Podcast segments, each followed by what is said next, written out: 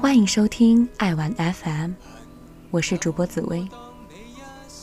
十点钟，富布河路天桥下发出的声音。六月份第四个星期五晚上，大约是十点钟左右，我说不准。地点是富布河路与麓山南路交叉处的天桥。耳朵最先捕捉到信号。从前共你促膝把酒，他表明有人在天桥下演唱，唱着陈奕迅的《最佳损友》。右脚一下子慌了神，一个机灵迈了出去，然而被斑马线对面冷酷的红灯逼了回来。等双脚再次腾跃而起时，歌手已经在质问：为何旧知己在最后变不到老友？粤语有些生硬，但是歌手唱的声嘶力竭，几乎要和浮夸一样卖力。黄伟文给这首歌谱的词太过朴实，所以听到被推着走，跟着生活流，来年陌生的是昨日最亲的某某。即使我们的关系不会严重到似情侣讲分手，也一定会被这句歌词戳中要害，神情恍惚。不过，可能是因为周遭环境太过嘈杂，小哥哥的动情没能得到台阶，观众的泪眼相惜，最后渐弱的，总好于那日我没有没有遇过某某，几乎要如泣如诉了。所幸及时跟上的掌声，才去了哽咽后的沉默。谢谢大家，今天有这么多人来捧场。歌手谦逊的致意。可是环顾四周，占了四分之三的都是带着孙儿散步的爷爷奶奶一辈儿，似乎和最佳损友的氛围不太协调。大家只是微笑并鼓着掌。我刚才唱这首歌，其实和我自己的经历有关。歌手絮絮叨叨了一分多钟，一分钟里，有人起身回家，但是很快又有人被吸引过来，填补台阶看台的空缺。因此，这个临时观众席看起来还是很满满当当。我也在这个时候离开了。那个时候的我马上就要期末考，没有那么无忧无虑的心情。加快脚步，歌手和观众很快就被拉在天桥下。下一首，我想唱赵雷的《少年警示》。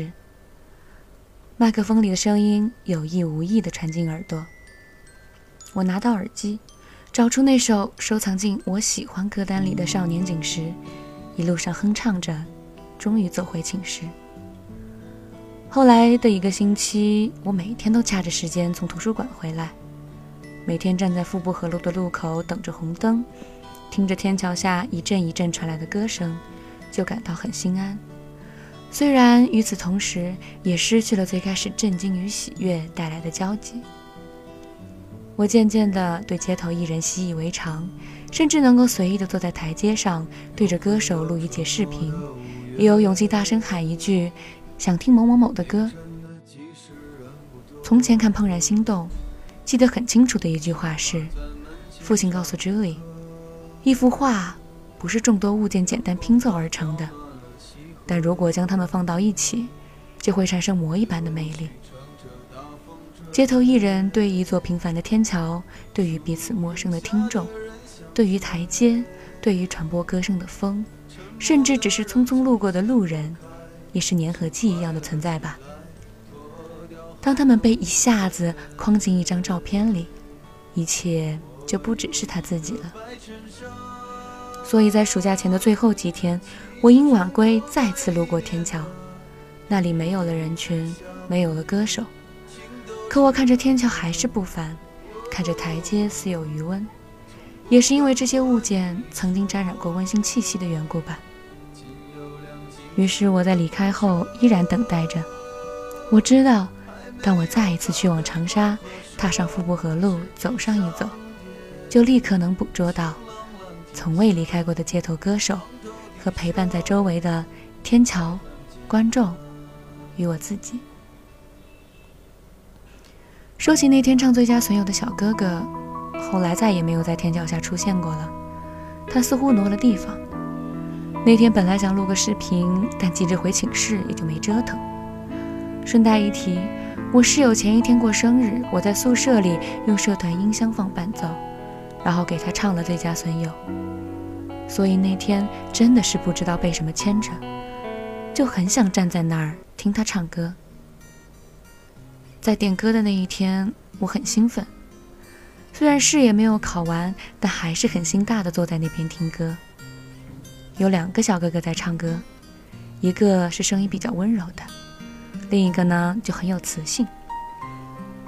听到声音时，温柔的小哥哥在唱《成都》，不得不说唱的真的挺好的。粤语歌唱起来难辨真假，而后唱的几首歌都是薛之谦的。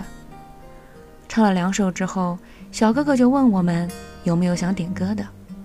后面有对小情侣说想听某某某的歌，温柔的小哥哥就真的唱了。当晚的第一感觉是，这种营造出来的夜晚街头的氛围真是好啊，很多生活中的毒气都被驱散了呢。我和笔友在手机上商量着，我待会儿鼓下气，给他点首赵雷的《三十岁的女人》。不过小哥哥们不怎么唱民谣，最后敲定唱一首《少年锦时》，便觉得人生可以无所求了。再一提，七月四号晚上，我看见有三个人带着吉他和音响，在天马二区篮球场唱歌，是理想三旬吧，记不很清。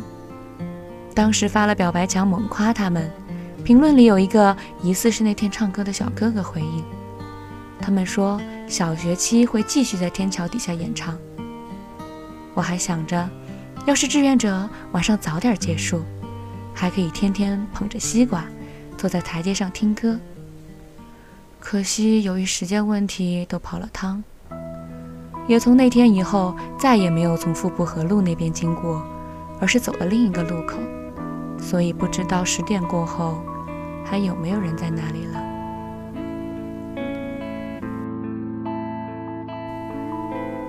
感谢本期作者他的猫。欢迎关注爱晚 FM 微信公众号，获取全文及背景音乐。爸妈，爸妈，你还记得我吗？我是只会歌唱的傻瓜。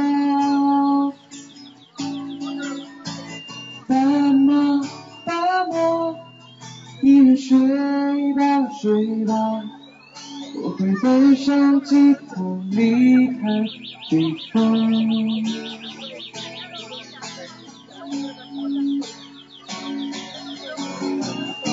记得。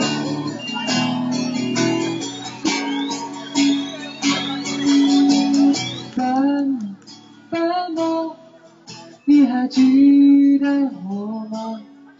我是强说着忧愁的孩子啊。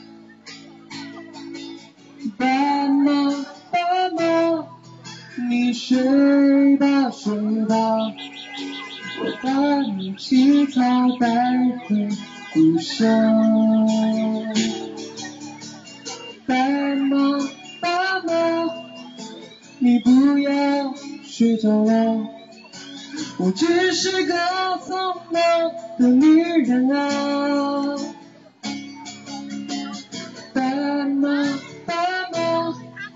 你睡吧，睡吧，我要买到我的房子，来几天啊？